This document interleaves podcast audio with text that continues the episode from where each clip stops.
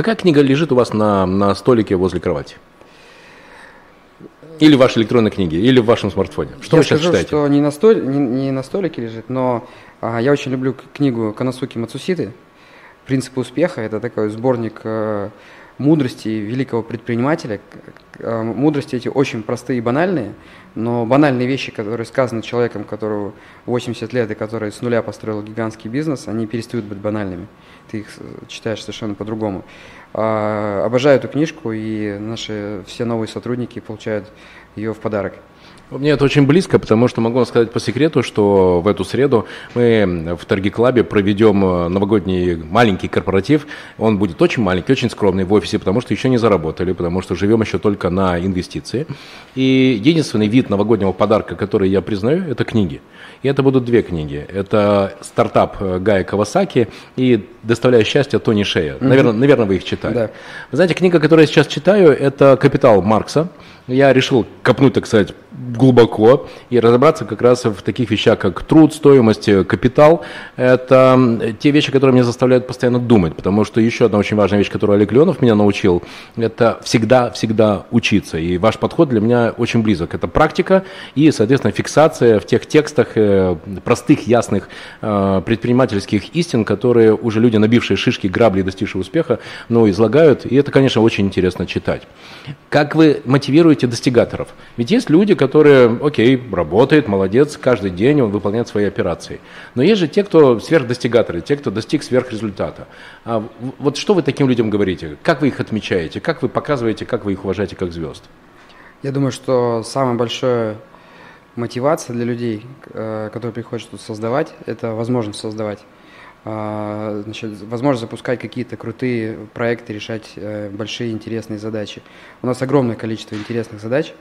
А, взять, допустим, сейчас вот выход на китайский рынок. Это огромный рынок с э, там, огромными перспективами, со, сложными задачами. И как раз вот эти сложные задачи привлекают в компанию сильных людей. Вы уже Гораздо... умеете писать слово пицца китайскими иероглифами? А, говорить только умею. Скажите. А, писа. Очень китайское слово. Писа. Писа, окей. Хорошо, вы вышли в Китай. А как там формируется команда? Как формируется команда в Китае? Как формируется команда э, в Америке? Потому что я помню ваш пост, когда вы на бейсбольном матче, а, вы были очень горды тем, две вещи. Первое, что вы не заплатили никаких входных билетов, потому что от вас захотели только одного, хорошего качества и всех э, посетителей этого бейсбольного матча. А это как раз было, по-моему, открытие бейсбольного сезона. Да, да. да. Всех обеспечить, чтобы не было сбоев. И когда вы с этим справились, я помню пост полной гордости за команду. Вот какая специфика создания команды в Китае? Китае, какая специфика создания команды в Америке? На самом деле все э, очень похоже, принципы одни. Э, мы ищем энтузиастов, мы э, с этими энтузиастами делимся нашими э, целями, перспективами. Они видят, что мы открытые люди, что мы идем, когда нужно, на, кухню. Самое интересное, значит, смотрите, это работает везде. Когда я был в Америке, как раз приезжал, единственное, что это не бейсбольные матчи были, футбольный, американский футбол. А я приезжал поддержать нашу команду, помочь э, с процессами. И, значит, я, это для меня, в принципе, вполне нормально, для любого топ-менеджера нашей компании, вечером пошел помогать ребятам мыть посуду на кухне. И вот я стою, мою посуду, и ко мне подходит э, Коди, один из сотрудников нашей американской пиццерии, бывший пожарный американский, и говорит мне, э, Федор, э, ну, у вас, э, я люблю эту компанию, потому что нигде я не видел, чтобы босс большой компании вместе с нами мыл посуду. И вообще, говорит, я люблю эту компанию за отношение к людям, потому что мне здесь говорят, а, мне, если я ошибаюсь, меня, значит, не наказывают, мне говорят, а, как это исправить. И вот эта открытость и поддержка – это то, что мотивирует людей в Китае, в США, в России, неважно. То есть принципы, они одни. И мы, цель наша строить именно глобальную компанию, родом из России, потому что мы знаем, что и чувствуем, есть принципы, которые объединяют, там, неважно, людей совершенно разных культур. Федор, вы знаете, мне очень близко то, что вы говорите, но видите, какая штука? Э, у меня есть наблюдение, что у каждой успешной компании был период, когда стартует собственник вместе с героями. Которые надрывают э, там голосовые связки, коленки, сдирают, э, синяки набивают, грабли на спину получают, э, идут и создают эти первые успехи. Но, к сожалению, через год, через полтора, через два наступает период, когда герои, которые вместе с собственником начинали, меняются на технологов, для которых бизнес это уже не героизм, не преодоление, а это уже исполнение или развитие, но все-таки уже отработанных бизнес-процедур. Вы через это прошли, на какой стадии вы находитесь? Героизма или уже технологизации? А, я думаю, что мы еще не скоро придем на стадию технологизации. А, конечно, у нас бизнес, э, есть э, части бизнеса, которые хорошо технологизированы, а, но в целом у нас очень большая доля героизма. И вообще в целом я считаю, что культура является таким долгосрочным фактором успеха. То есть люди могут поменяться, значит, может поменяться бизнес-модель, значит, могут поменяться какие-то условия на рынке. Если есть компания правильная культура – фундамент, то она будет всегда привлекать и давать возможность расти в компании правильным людям. Давайте поближе к земле. Вы говорите слово «культура». А, к сожалению, благодаря усилиям э, крупных и средних корпораций слово «культура» девальвировалось.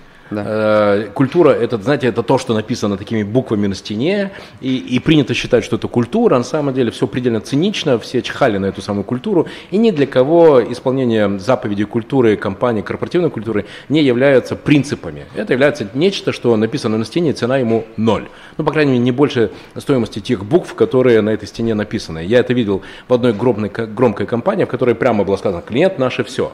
И при этом, если вы эту компанию позвоните, то вас заставят 16 минут ждать, прежде чем чем вам ответят.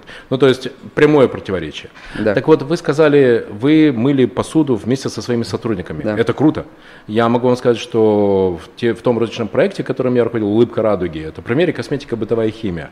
А, я сделал так, что регулярно раз в 2-3 месяца все топ-менеджеры работали у полки. Очень хорошо, знаете ли, помогает топ-менеджеру не отрываться от поля, работа у полки. Какие еще инструменты как раз не просто артикуляции вот этой корпоративной культуры, но внедрение, что она живая, что она работает, вы используете? А, смотрите, в, в, в основе любой организации лежат какие-то принципы. Я скажу, что нашу компанию бывает э, со стороны называют сектой.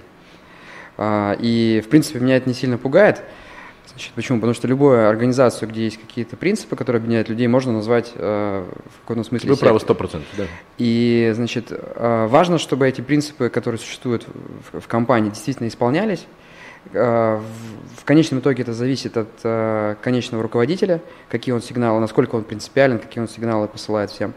То есть две вещи, то есть это принципы и руководитель. Моя задача как SEO – эти принципы поддерживать бескомпромиссно где-то.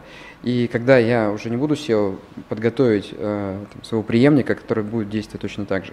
Что касается принципов, э, у нас один, наверное, самый важный принцип, который отличает нас от компании, это открытость. Я считаю, что все, что мы добились, мы добились этому принципу открытости. Как это работает на практике? Мы говорим, что мы совершенно открыты перед клиентами, перед нашими акционерами, перед партнерами. И это не дает нам возможности э, обманывать себя, заставляет нас смотреть правде в глаза. Значит, э, постоянно нас это... Мы действуем по принципу сжигания мостов. То есть, допустим, если мы говорим, что мы открыты, э, мы, в принципе, не можем работать плохо. Если мы выходим в США и говорим, вот финансовая отчетность этой пиццерии будет открыта, и если мы добьемся успеха, мы будем продавать франшизу, а если не добьемся, вы увидите это. То есть мы не даем себе права на отступление, это дико мотивирует, вот эта открытость. А когда мы говорим, что кухня открыта для клиентов, и каждый гость нашей пиццерии может прийти и посмотреть, а, мы здесь не даем себе возможности отступать и работать плохо. И это работает, действительно, это постоянно держит э, систему, организацию в тонусе. И моя задача, а, важнейшая, как SEO компании, сохранить эти принципы, чтобы они реально работали, потому что они могут обрасти там, покрыться пылью, обрасти жирком. Я абсолютно с вами согласен.